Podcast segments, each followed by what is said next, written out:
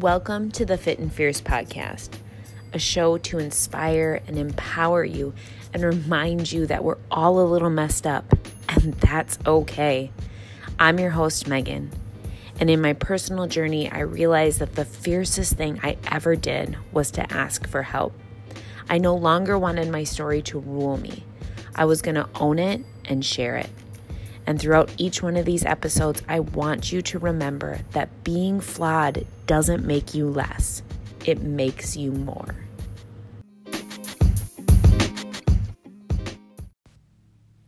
How do you define yourself? That can be a really heavy question, and it can also be a really light question. It can be very surface level. We always, you meet somebody and you say your name and you get to know people and you start to let them in on who you are. Hey, I'm Megan. I have a podcast. I'm a trainer. I like peanut butter. I like to exercise. I like cats. I'm an introvert. I struggled with anxiety. I struggled with disordered eating. I struggled with exercise addiction. And start to pay attention a little bit to the things that I'm saying as we go through this episode and how I define myself. And then start to think about how you define yourself. We use words all the time to explain. I can't remember if they're adjectives or adverbs. I think adjectives. Here's a one way I describe myself. I'm Megan. I was never really good with the rules of grammar, the rules of the English language. That's probably why I podcast and I don't blog, but I digress. A few months ago, this idea of getting stuck in how we define ourselves was brought to me. I think it was, of course, probably in a podcast, because let's be real, how do I get any information? Of course, in a podcast. But once I started to think about this a little bit more, the idea was the way that we describe ourselves and the way that we define ourselves oftentimes becomes this rooted storyline that we tell ourselves over and over and over again, either consciously or subconsciously, and most of the time, it gets us stuck. Most of the time, it's a cop-out or an excuse to move somewhere that doesn't feel very comfortable. And after I listened to this podcast and really thought about this notion a little bit more, I instantly came back to a conversation that I had with a coach of mine probably about a year and a half ago. And this was at a point in time in my life where I was very in the depths of my disordered behaviors with food and exercise. Again, see, listen to how I'm defining myself here. And in this conversation, we were talking about, my coach asked, well, who are you without exercise? And I didn't have an answer. I l- couldn't think of anything. She said, well, what do you, what, what is your life without exercise? I was like, but that's who I am. That's me. That is Megan. And she said, okay, think about it and come back to me next week and let's talk about things, that, other things that you are. So the next week we came back and of course I had my little list of whatever. You know, I'm Megan, I'm a daughter, I'm a sister, I'm a significant other, I am blonde, I whatever. But I like to exercise. And I couldn't get past that part. Because in the storyline that I created for myself, that was my whole identity. See, we create our reality. And I had created that so intertwined in who I was that it was holding me back. Clearly, I was needing a coach to work through addictive personalities and disorders that I had in that. Clearly that was a behavior that was holding me back. Clearly that was a definition of myself that was not fully supporting me. Another way that I do it often is with when I talk about my personality type. I am an introvert through and through. See, did you pick up there? I just defined myself again very strongly.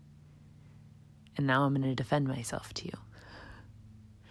But I am. I uh, innately in my personality, there I need alone time. Being around people is exhausting to me. It wears me down. It is not what replenishes and re- refuels me. But I now get to use that as a way of excusing myself out of situations, of a way of getting myself out of situations that make me feel really uncomfortable because I don't want to deal with it. I don't want to be that person that walks up to somebody on the street and like has a conversation. Don't want to do it. I don't want to get in my Uber and talk to the Uber driver. I want to sit in silence, or again, let's be honest, with my earbuds in and a podcast on and not make small talk. I don't want to be in a sea of people. But what am I missing out by not doing that? Why do we create this storyline that keeps us so pigeonholed in ourselves? Because then we believe it and we hold to it and it holds us down. Yeah, there are things about us that are innately us. Yes, there are things in my, my life that I like to do, that I want to describe myself, but it's not solely who I am. We're multidimensional. We all have a ton of pieces, and we also have to call ourselves on our own bullshit when we realize that the identities that we've created for ourselves, whether they're based a little bit on who we innately are or who we are wanting to become, if that's holding you back, it's not serving you. If it's an excuse or a cop-out, it's not serving you. And then what do we do with that? And why do we do it? I, for me, I think I do it out of a place of comfort. I definitely do it out of a place of unknowing. And there's some pride in that too. And, you know, if it's qualities that I do like about myself, it is something that I pride myself on. And, but then what do I do? What do you do? What do you do if you sat down and described yourself and looked at the storylines that you've created? What is not serving you, or what do you use to manipulate to serve you better? And for me, that's forcing myself out of that. It's getting very uncomfortable in situations. It's doing things that are extroverted. It's realizing that my definition of exercise wasn't healthy, so I needed to take rest and recovery. It's me saying, yeah, you're type A, Megan, but that doesn't mean that you can't be spontaneous. Again, another way that I define myself, but doesn't always serve me. What do we do? How do we do it? Do you believe it? It's hard and it's uncomfortable. But we cannot get so wrapped up in the definition of ourselves that we lose sight of life, of living, of trying new things, of pushing yourselves out of your box. I guess I kind of answered my own question when I still struggle with that. The why is because we need to live, because we don't get to be comfortable all the time, and being comfortable doesn't foster growth. This is still a topic that comes up to me, and I still get a little defensive. I still get a little pushback when somebody even says, like, you can't just describe yourself that way. But that's who I am. But we've realized that the more that we get defensive, the more resistance we have for something. It means we need to lean into it. It means we need to explore it. And maybe you're not ready now, and that's okay. I still don't know that I fully am, clearly. But I'm open to it, and I'm thinking about it, and I'm finding ways to at least call myself out when those actions or behaviors are hindering me and not helping me. So how do you define yourself? It doesn't serve you? So today I'm going to f- define myself as Megan. Just Megan.